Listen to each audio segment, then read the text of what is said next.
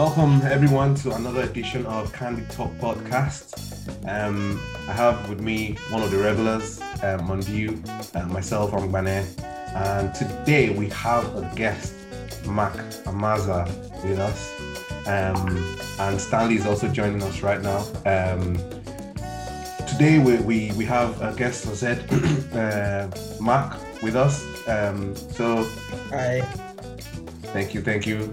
Mark is saying hi to you guys. Um, right. Um, yes, thank you, Stanley, for joining us. Stanley is also a, a regular host on, on this podcast. Um, so we um, we're just happy to have uh, Mark uh, with us today. Um, Mark, um, so he's a co-founder of um, a, a, business consulting firm in Nigeria and also a, a senior communications um, officer for a an advo- advocacy group uh, in Nigeria called Yiaga. Um, Mark has been in the um, advocacy space for over, at least that I know personally, for the last decade. Um, and he's been specifically in the area of communication, communicating in the political space. Um, and also, like like I said, you know, with his work with the um, Mind Capital, uh, in the business strategy space as well. Um, I'm sure he has, he knows, he does more than that, um, but that's just a snapshot of what um, Mark does. Um, so today we're going to be speaking to him about um, his work with uh, with his startup uh, Mind Capital, and also the amazing work that he does with uh, Yiaga, um, and yeah, and other surrounding questions basically. Um, so thank you so much, Mark, for being on this show. Um, oh, thank you for having me. Yeah, thank you very much. So um, I'm going to just start with um, Mind Capital. So what, what, what led you to start? Because I know you've, I know you've been, I know you've started Mind Capital for years now. What, what led to the formation of, of Mind Capital? Okay, so um, Hmm. I'm trying to think of a one particular thing. So let me just maybe I'll, I've always had um, a thing for conceptualizing ideas. Right. And always looking at whether they're business, they're not mostly business ideas, but mostly also about also things around um, in, when I think of innovation ideas, I don't just think in business, but it could be around uh, public service, around pub, public, public policy. Is I'm always asking how why how can why can't this be this way? Why can't this be that way? Why does it have to be this in a particular way or or, or another? Yeah. And when I was in university, I had a business idea. I was really chasing, um, trying to raise money for was supposed to be a music website, and it, it didn't pan out. But in the process of doing all of that, meeting, I was actually writing business plan and meeting potential investors. I was also learning a lot. And in the process, I think my peers in school kind of saw that, okay, um, that I had a lot of knowledge. And I've done I've done business as, as a teenager. I did business with my mom, I did business with myself. I wasn't making a lot of money, but I was picking a lot of experience and knowledge. And so my peers in university started coming to me and you know, bouncing their ideas off me and you know, um, get seeking my advice. And a close friend just said, "Well, you know, we can turn this into a business." Hmm. Um, so that's basically how we started from. So I would call it mind capital based on the. Yeah, I was about uh, the first the first capital you need hmm. is your mind, is your intellect. Whenever we talk capital, we think money. We think what um, physical or tangible resources you need to start a business. But the first thing you need is what intellectual capital are you bringing? So we say mind capital. And we say as making it a branding strategy and innovation consulting. Um, well, it, it, didn't pan out the way we hoped for because one, we're learning on the job. Yeah. Two, it's really difficult combining the business and schooling in a, in a public university in Nigeria. Unlike uh, universities in other places where the system is designed to encourage that bit of you and uh, your school might even make uh, allowance for you to excel. Here, you don't have that kind of liberty. So when you're in, trying to do a business and be in school, you have to even go to learn to even hide it from your lecturers. hmm. because you have, unfortunately, and just since piece called Candid Talk, so let's speak candidly. You have lecturers that will tell you, oh, so you think you can run a business while you're in this school? Mm, better go and shut, shut your your. I've, I've heard I've heard students being told that in my present. I'm like, okay, you know. So you have to keep it under wraps, and you know, even the mere fact of juggling, um, because I, I schooled in Bauchi, and a lot of the folks we were pushed meeting or trying to get jobs from were not based in that town. It like involved a lot of travel. So, but in the process, we still learn a lot. There's a lot of learning we had. Um, but yeah, but then I think I'm overshooting your question, so let me just stop here. yeah, no, that's that's absolutely fine. And so um, I'll ask. Um, so it's two, two sections. So we're talking about Mind Capital now, and then we'll move on to Yiaga.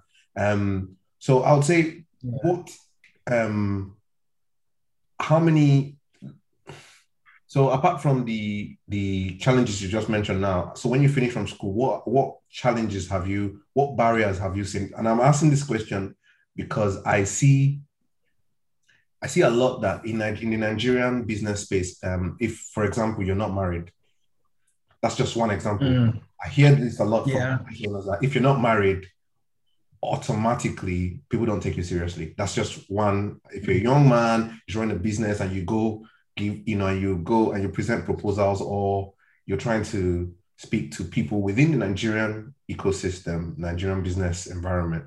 Um, apart from the harsh environment that you have in Nigeria, um, you have cultural nuances like that. So, what other issues? First of all, did you experience the, what I've just told you now? That's this is after university now.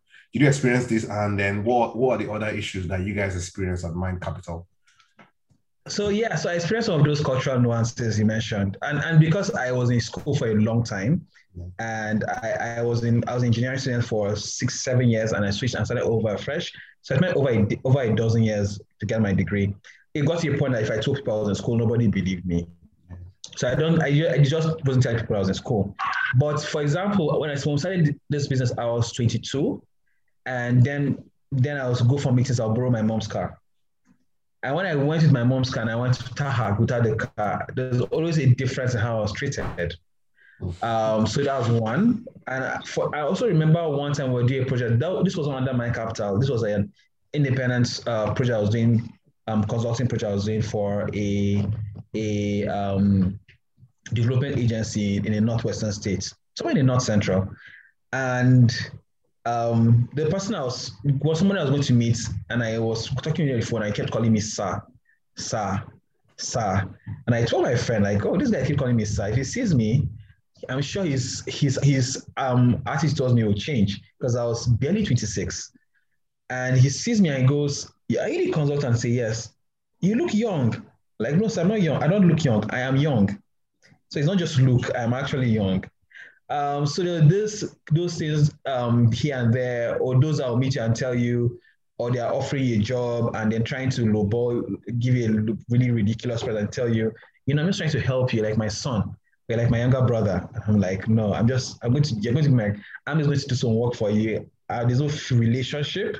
So if you really want to help me, you pay me my market rates, what I'm asking, what I'm worth. So there's those nuances. Um, when I finished school, so along the way, we, my partner and I, because I, I was like, say, I am a co-founder. Uh, we we kind of took a break, sort of like a sabbatical. We had to figure out where our heads at, uh, what we wanted to do, and all of that. So at that point, I went full time into the development sector, and I worked with a um, a non well a non-profit, a global campaign, the Nigerian arm of a global campaign, um, working in the power sector, on the off-grid power sector specifically and which is again one of the things is like like you said earlier, a lot of things I do, and I've had a lot of interest and passions, and it's helped it's helped me by not keeping by keeping me busy, and so I've I've not I don't know how to be idle. So all those years in university, when ASUU will go on strike for months, or the school will go on break for you know time with, with an end, those things kept me busy. Mm. Um, so I didn't feel the impact as much. Um, so even when it's nice, the times I ask for call off check, and I'll be like, no, not yet. Exactly. I I know, I know exactly. I can relate to what you're saying. You know, we like it when I also eventually called off the strike because you know you're you're doing other things and, and exactly and... exactly or, or, sometimes and i hope my dad doesn't see this video when school resumes and i'll tell him no school is resuming in two weeks time and, and i don't mind paying the literature fee because i have things doing so um but so one of my other interests is like i said around policy so that um so i started working with this um the global the nigerian movies campaign called called power for all and I was in charge of the strategy, in charge of strategic communications. Um, and it was really an exciting period uh, for me. So to get um, in that whole policy space. Um, but yes, so I think for another thing, maybe I would say I encountered was, in a way, um, in seeing the differences in the business environment in, say, a place like um, Abuja mm. and other places like Lagos, and and looking at how those um, differences play out in actual Naira and Kobo terms, actual projects you can get. Uh, so, so for example, a image matters a lot more in Abuja than in Lagos. Okay, I would, have, I would have thought it was the other way around, where you know Lagos, because you know, you know the whole show business, you know, and you know that industry, literally everyone is trying to appear to be, you know. But I don't know. Carry on. Sorry. Perhaps it's just my own perception, because in, in Abuja, for example, you see a lot more of the, let me use the word fake it till you make it kind of behavior, where folks, um, because you're literally assessed on how you present yourself. So what kind of car you driving, how, how you how you dressing, you know, all those kind of things. Um, but another thing again, because of the kind of business how we were doing, we had companies that are based in Abuja are more willing to bring in someone from Lagos to the work than to engage someone Abuja. Perhaps on the assumption that, oh, those in Lagos are doing a better job. So there's that. Um, but yes, so there were those cultural nuances you mentioned, and on the, those what we on ridiculous level, and those business environment um, attitudes that you see relative from you know um, to where where were. Because one of the decisions for me I had to make was post graduating from university was where to stay. Uh, move to Lagos, move to Abuja, where else? You know, stay in Nigeria, and all those questions, uh, and then look at you know put it into um, perspective, the factors, different factors. Wow, that's amazing. Um, yeah, I'll uh, um, I'll let um, Stanley or Mondiu come in now uh, to ask any questions.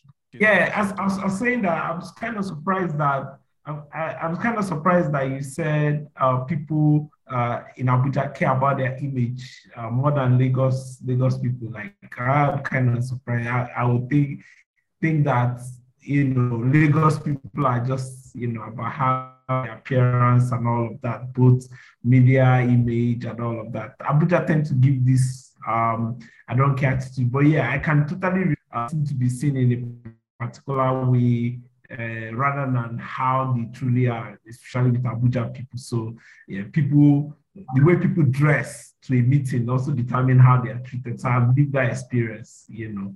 So, you know, fair assessment. I wouldn't have thought about it that way before now.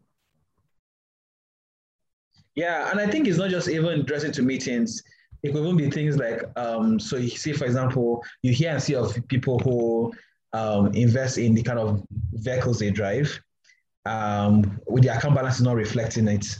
Yeah. because, you know, perhaps also because a lot of the business in Abuja is, in a way, unknowingly or unknowingly, is built around governments, yeah. either in contracts or using government connects to get something. Mm. Um, so, you know, so perhaps there's that as a factor. So when you see the way someone be like, okay, this person is good for the job, um, if you you know if if you know this just is if you look hungry and you're like oh this one if you give me the contract you won't there will be no execution. Also, uh, they just how to talk a big talk about a big game. You know the ones that always talk about oh how much money they have, who they know. But I think also because the fact that people in Lagos think Lagos is that way and not Abuja, and those of us in Abuja think Abuja is that way, not in Lagos. We might just, be looking at a Nigerian problem. no, you're right. You're absolutely right. Like there's that whole you know, you know, your perception, the perception about you is is is more important than like we call it in Nigerian parlance, say packaging. Packaging. Exactly. Nigerian parlance, say packaging is everything, you know, and we we all yeah. know and everything, you know. Yeah. the substance itself is more. Um, when do you, do you have any any questions to ask or any comments on on on this part before we move on to the next? Yeah, so I was going to ask Mark about um, Yiaga. So do you do you want to tell us, like, for whoever's listening, about your initiatives? I think you have a few landmark initiatives, like uh, not too young to, to to run. Am I am I correct? Um, watching the vote, power of 18. Yeah. Do you want to give like a high level summary of these initiatives? Okay, uh, so Yiaga, Yiaga, Yiaga, Africa, that's a full name, uh, was founded in um, 2007 by a group of students at University of Jos, and set with me. Yes, exactly. Wow. I started election election monitoring and trying to get more students and young people involved, um, politically active, and from there, has now grown to this quite formidable civil society organization. In my opinion, I think for our generation is the most defining civil society organization of our generation. Um, so, and beyond just, I've gone beyond where I work now has gone beyond just working with young people, but working in um, electoral reforms, legislative engagement, uh, you know, um, those are then around governance and, demo- and um, development issues. So we're the ones behind Not Young to Run. Um, so I just I joined Yiaga in January, but I've been involved with Yiaga in an ad hoc or on um, project project capacity um, capacity since 2012. So with Not Young to Run, I was a member. I am still a member of the strategy team of the movement, and it was quite a success in a sense that you had to do a com- com- constitutional amendment in this country is difficult, and it's designed to be difficult. Um, and we built this youth-led constitutional uh, movement across the country. You know, state coordinators, their teams, to local government levels that engage um, these legislators, uh, public at all those levels to get our amendment passed. And that was it was quite it was, was quite groundbreaking in many ways. And uh, for me personally, I think it showed um, that if you that via advocacy can get things to happen if you organize right uh, and you push and push without giving up. Because Not Young to Run was a, the third attempt at amending the constitution to reduce the age of eligibility in order to allow for more young people to be able to contest for offices. Um, besides, I also have the Watching the Votes, which is a movement of citizen-led election observation. Um, deployed it during the 2019 elections, we deployed at the um, Edo and Ondo State elections last year. Um, we deployed it in Anambra State elections in November. Um, you know, and even via it will also be deploying. We've also de- currently deployed uh, citizen observers to observe the um, CVR, the um, continuous voter registration. I like that you mentioned the Power of 18, which is which is a very um, interesting project we are currently doing, where we are using um, well, using it in Anambra State, where we are using um, young people between 18 and 25 to who came up with ideas of how to inspire people of that age range as theirs as them to register, especially register for the first time. Because we look at the fact that every year we have at least 4 million people who turn who become eligible to register as voters. How do we turn that number into actual voter registrations? Um, and we think uh, people of that same age group, where there's a lot of peer-to-peer influence that they can have getting their age mates to go out and register to vote. So that's what we're doing in Power 18. So we have 10 of those people, um, different local governments in Anambra State, and we'll give them a grant, uh, small grants, and they're using that to really engage in. And we're already beginning to see results of increased voter registration in that age range. Mm. So my next question is, how would you assess government's attitude towards what you guys are doing so far? Well, uh, for one, they keep us busy. um, I think um, the good thing is over time, in in many quarters, um, the especially like with whether it's in the at the executive or legislative level, the I mean that we have worked with that have come to recognize or what um the, what we bring to the table in terms of enabling engagement between them and the public, in terms of able to be a feedback mechanism and and and say, um, know, be like a feedback mechanism on what the public thinks about what they're doing, in terms of working with them to improve um, to uh, improve reforms, um, processes, or legislative reforms. There are many cases where they do the reaching out and say, we want to do this, I want to work with you guys to get this done. Uh, so there's that. Um, at the same time, there are many times where we have to, and I'll be honest, say yes, we do meet some stumbling blocks, um, especially when it comes to really, well, it was sensitive or weighty issues. So I'll give you an example is such as the um, engagement we did over the Electoral Act amendment when there were rumors that electronic transmission of results was going to be removed. And we swung into action and began a lot of engagements, um, trying to engage uh, the legislators, senators, House of Rep members to get them to uh, to, to push that not just not just electronic transmission of results, but also other aspects of the bill, such as raising campaign finance limits, um, such as the one um, a, the clause where um, a, a returning officer cannot um, a returning officer declaring election results under duress does not make it invalid um, because we see these things as being inimical to our democracy. Because, if, for example, already we are battling the fact that there's an inf- too much influx of money in our elections. Our elections are almost become like as for sale. And to now increase the campaign finance limit is basically normalizing such a scenario. Um, you know, because we're already dealing with this, we're already dealing with of vote buying. We need to, well, we don't need to now increase these limits and then basically make our elections to go for the highest bidder. Um, for electronic transmission of results, we we've seen how because it was tested in parts of Ondo and Edo states during the um, governorship elections, and it's going to really really increase uh, improve the credibility and transparency of our elections. So it's it's on one hand we have to say let me use the word earned our stripes in the kind of work we have done, and and not just as the IGA, but also many other civil society organizations that work in this space and we're able to now um, get listening here. But also, we also know that sometimes we also have to deal with fact that many actions are driven by vested interest. Um, so, like I said, they, they keep us very busy. wow, that's that's that's amazing. I mean, I'm just, I I, would have thought, you know, like, I, I I'm I'm, I'm amazed one thing that you just said now that jumped at me is the fact that they actually reach out to you as well.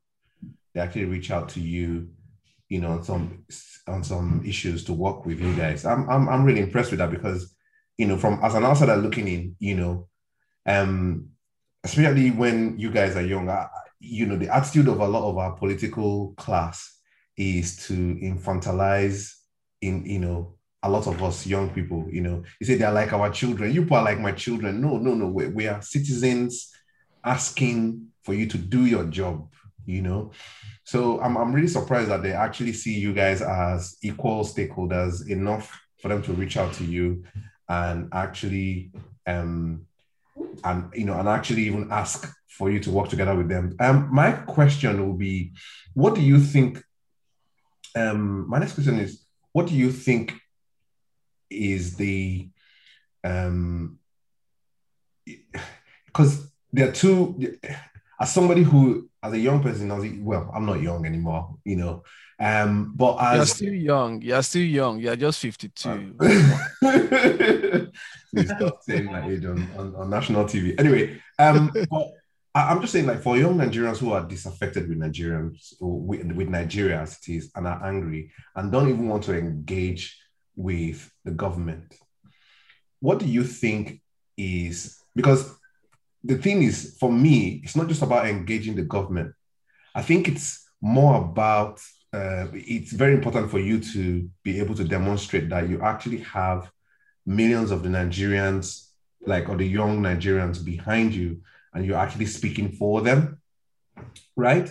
The reason why that is important is that whether it, even if it's in Afghanistan, there's no one that that doesn't no there's no political power that doesn't respect large following so so my question is that what has been the challenge of or or is there have you you guys actually try to reach out to this demographic of people between the ages of i know you said you've done a bit of that work in anambra but are you is that something that is part of your overall strategy to reach out to the younger generation so that to get them onto your to what you're doing because what you guys are doing is not is not the fiery approach of just being angry. Of course, anger is not a strategy. You know, you're actually yeah. uh, engaging and saying, "Look, listen," and there's and when you start to engage, there'll be give and take. And a lot of people in Nigeria, a lot of people, whenever they hear that word "give and take," or anytime they hear anything like um um what I put it now um the word there's a word I'm looking for um when you when you negotiate basically with the government with with compromise. sorry. Compromise. Com- that's the word. You know, I don't know where that compromise. Word, I don't know why that word ran away from me, but anytime people hear the word compromise, in, especially in the Nigerian context, what just springs up to your mind is, oh, you you have been corrupted, you have been bribed, and all of that. So my long rambling is I'm trying to eh, have you a have you tried do you guys try to engage apart from just educating Nigerians on you know voters' rights and stuff like that? Do you try to engage with Nigerians on the need to a engage in the political process, b to in a nice way lower expectations from not lower expectations but um temper our idealism to what we can achieve, what can be achieved, and what we can engage government on, um, and stuff like that. Is there any? Is that is that? Do you guys do any stuff like that? Like when you're reaching out to people to say, look, it is better for us to get half of what we're looking for than to ask for hundred or nothing, and you know, say if we don't get hundred percent, we're not, we, don't want anything. Um, yeah, so that's that's my long-winded uh, question. All right. Uh, so yes, so we do engage with young people on how, on getting being, being politically active, and we engage with people as young as in secondary schools. So we have what we call democracy summer camps, where we engage young uh, secondary school students, and just from the most um, from the rudimentary knowledge about okay of what it means to be in a democracy and being how to be politically active, you know, from there and then building all, all the way up. Um, and we just beyond just that, we also try to raise, we also not, not just try, we're actually succeeding in raising new generations of community organizers and, and activists through our youth organizing school, which we have done eight times. So for eight years, uh, we couldn't do one last year because of the pandemic. So we're doing two this year. And we have even gone beyond Nigeria to have people from other Af- African countries be part of it. And uh, many of these guys end up like, you know, they come through the program and they have passion. Because like you said, anger is not a strategy. Passion too is not a strategy. Um, we won't we don't go and tell we don't tell people to lower their expectations. And but the most important thing is knowing how to organize. So this is what you want to achieve. How do you organize around it? How do you make it happen? Um, how do you deepen your knowledge of that sector? It could be anything. It could be, and and and I'm sure even even before I joined Yiaga Africa, I'm sure um, for my social media, I always talk about how whatever it is you're passionate about, it could just be one thing. It could just be like, um, I want to end open defecation in my community. How do I go about it? How do I deepen my knowledge in it? How do I know the people to meet? How do I engage them? You know, that's kind of um, learning how to organize. So that's what we, so it's sort of like an incubator for community activists called Youth Organizing School. So I've been doing that since 2013 and we're now in 2021 and we'll keep going strong. So, and the beautiful thing is that we have seen organizations that have come through our youth organizing school grow to become big enough organizations by themselves as well. Even uh, under divided not too young, you're, you're, you're muted. Yeah, sorry, sorry. So you're saying that other organizations have come through and have gone on to, wow. Yes, they have grown. Yeah, so even through our youth, um, through the Not Young to Run movement, because we don't talk Not Young to Run movement, our state coordinators, they're not Yiaga staff they were individuals, they were organizers at their community level because we needed the local knowledge they had and the network they had brought to bear in how they um, how they did advocacy for the bill at their state level. So even that alone, that was a huge, um, huge way of also improving their advocacy skills, their communication skills, and all the soft skills they need to be better activists and advocates. Wow, that's that's that's amazing. Wow, that's so wow. Wow, wow. So um what so at this point that you are now, what do you think is again, it's tied to the question I just asked you. So, yeah. in terms of um, in terms of engaging the political class on one side and um, educating the young people, right? So, which one do you think?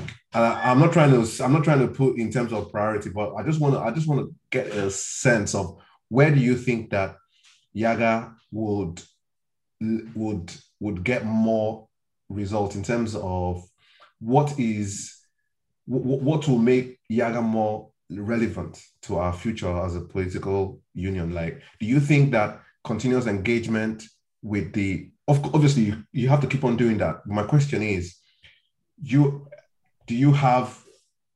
I mean, if you were to choose, if you were to prioritize, um, which one would you go for? Would you go more for um, educating the young people um, than engaging the um, the um, political class? Which one would you? Wow, this is a pretty difficult question because we've never looked at or looked at this as an either or. Right. We always both concurrently, and we've been doing that both concurrently. We've been doing both um, concurrently. Um, so it's always been we need to engage the political class. We need to engage people in government. We need to engage whether it's in the legislature, whether it's at the executive level, whether it's, whether they're electoral electoral management bodies. We need to engage them. We also need to engage young pe- people, especially young people because we also know that the work, um, to use the Biblical phrase, the harvest is plenty, but the workers are few. We also need more people that will join this work, that are able to carry this forth in many ways, in the ways they can, in the in as granular as they can, in the communities they, they come from. Right. So it's never one or the other, you know. It's for us, it's it's the fact that both need to work hand in hand. Um, so because for example, if we focus only on engaging um, people in authority, yeah. um, there's a lot of work to be done. And that work is beyond just one organization. Right. Um, so we now risk carrying on too much. Okay. On the other, and again, on the other hand, and the thing is, by empowering people to do the work we are doing and to follow in our footsteps and go beyond, we are tapping into the creativity they have that we, we, we might not even see. You might even approach the problem in a different way, or pick a problem that not even have seen it as being a problem and find a solution. And at the same time, if we engage only in building up people that engage the system, we also risk the fact that there are times that things need urgent solutions and we lose on those opportunities to engage those who can make the solutions happen. So they have to go in tandem. Right. Okay. So I just have two. I'll have a quick rapid fire question. So, okay. um, um, Sandy, do you have a question? Stanley, okay. Stanley, we seem to. Yes, I have a question for for Mark. Okay. Just, just before you ask the question, I was just going to ask. Okay. Um, no I'm just going to quickly ask that. So, um, and this might be slightly tricky. Um, what in terms of funding? How do you get your funding? Is that something that you're comfortable to talk about, or in the organization? Yeah. How is it funded? Yeah, so we're funded by grants, uh, by from by from donors, um, predominantly from by grants from donors, and um, we have a lot of partners who are funding our work, um, uh, ranging from um, organizations such as the, the DFID, Action Aid, um, NED, National Endowment for Democracy, um, you know, Ox, Oxfam, the number of, we have a lot of number of donors and the specific to certain projects. So um, how donor space works, it's you, based on the project that you're doing, it, we get we get funded by donors for it. We're a non-profit and a non-governmental organization. Yeah, that's absolutely, that's very important because um, whoever, you know, pays the piper, they say they, they take the tune, isn't it? So um, it's very important that you know you that that it's clear that your that your sources of ink um, funding are not in any way related to government because obviously you know how it is with in the, the environment that we operate is very unforgiving. Once there's that tint, that, that's yeah. it. You, you, can never come back from it. All right, that's absolutely yes. amazing. Um, but Stanley, can you can go now? Quick, quick question. My question is around a voter registration and voter education. Uh, um, of course, you know, INEC recently uh, started the online uh, pre-registration uh, to mm-hmm. lessen the burden of, of, of, you know, people trying to get voter register and all of that, uh, get voter card and be able to register during the election. The numbers has, you know, sort of been varying. Initially, the first week when the, when INEC released data, it seemed like it was impressive. You know, there were over a million people who registered online and all of that. But it seemed like it has peaked, and that is it. Like it seemed like um, there is the numbers did not sort of the correspondence in terms of number of registrations seemed like it was like huge. Um, when you look at the first week of registration versus the second week of registration, there's a huge gap in terms of the number of people who freshly registered online to the INEC offices to complete their registration seemed to be very low. It was, I think, in the first week, it was less than 100,000 or so, right? And, and I, I was just thinking about how how much of um, public enlightenment, the amount of investment that goes into public enlightenment in the months leading up to election, right? And it seemed like, and this is from where I sit, and you have it from where I sit. It seemed like those that, that it seemed like the investment that is made in into voter registration, get out to vote campaign seemed to come a little too late for the amount that we invest into it. it it's done at last minute. It seemed like it's an all fire brigade oh, we have only registration, and you're trying to get 80 million people to both confirm their registration, to either do registration or relocate their voter registration. All of this happening within two, three months, while we have all of this luxury of time now, and it seems like everywhere is quiet. So I, I just don't understand. I, my, I, guess my question is, what's the reasoning behind um, you know that whole last minute push to get everybody to do this when we have sufficient time now to do this engagement? Why are we not seeing this, this the, the level of um, media engagement, media output uh, that we see in the months leading up to election? Now that we people can comfortably do it at their own leisure. I guess that's my question. Uh, if you get what I mean. Yes, so, so I, I get what you mean. Uh, unfortunately, I can't speak for INEC. Um, so I can't, I know there's some publicity going on, and there's always room for more. Um, and I also know that organizations like uh, ours, like Yiaga Africa, have been doing a lot of engagement, engaging people, doing uh, um, putting by using social media, doing ads on radio and on TV to encourage people to go and register to vote. But like I agree with you, there's a huge gap in awareness. So, for example, a lot of people do not even know yet, still do not know that you can actually pre-register online. And almost every time I tell people that, they go like, "Oh, they didn't know that." So I think there's a lot of room for improvement in terms of how do we increase this awareness and get people to go out there and pre-register online because the process is so much easier than it was before. You pre-register online, you get your printout, you go to a place, you won't, you know, it's not, it's not like 2014 um, or 2018 where you're going to spend almost a whole day or days upon days to get registered. There's some places you get as, in as quick as five minutes, 10 minutes, an hour at most. So there's a lot of room to, to get people to be aware that this process is on. It is easier. You can pre-register online. And also, importantly, is that, um, that after you pre-register online, to make our time to go to the centers and then complete the physical component of the registration. It's also an opportunity for many organizations. And I encourage people, individuals, groups, um, associations, organizations to do what they can in in, in, in getting, let me use the word, get out the votes.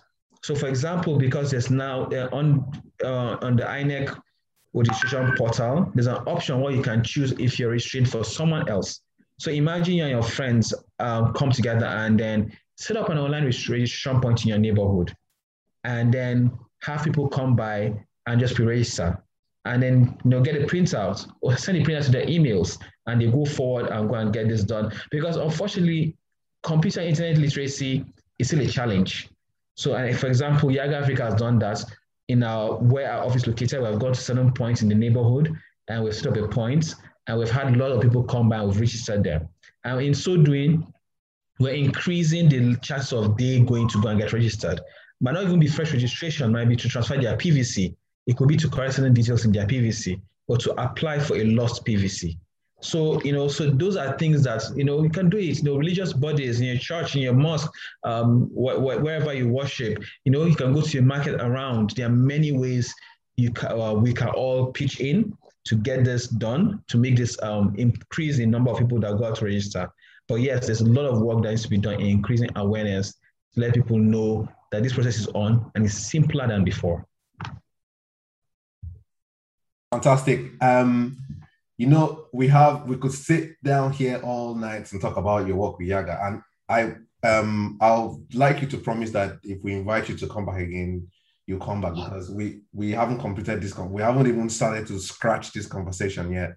Um, um, I'm serious because there's so many there's so many questions in my head, but um, we we unfortunately are a bit you know um tight for time today to this evening. I don't want to keep you too long on a Sunday evening as well. So um, I would like, I would honestly like to um, ask that you come back again, um, um, because you know there's a lot. Like I said, you know there, there are a lot of questions in my head, but if we start talking about them, we you won't end today. You won't end tonight.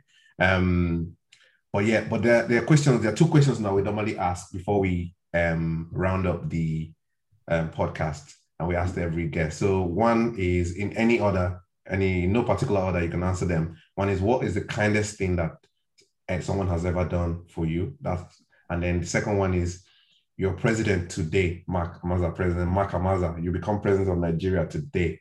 What is the one central policy plank that you be that you're gonna that's gonna be your administration's focus in any order?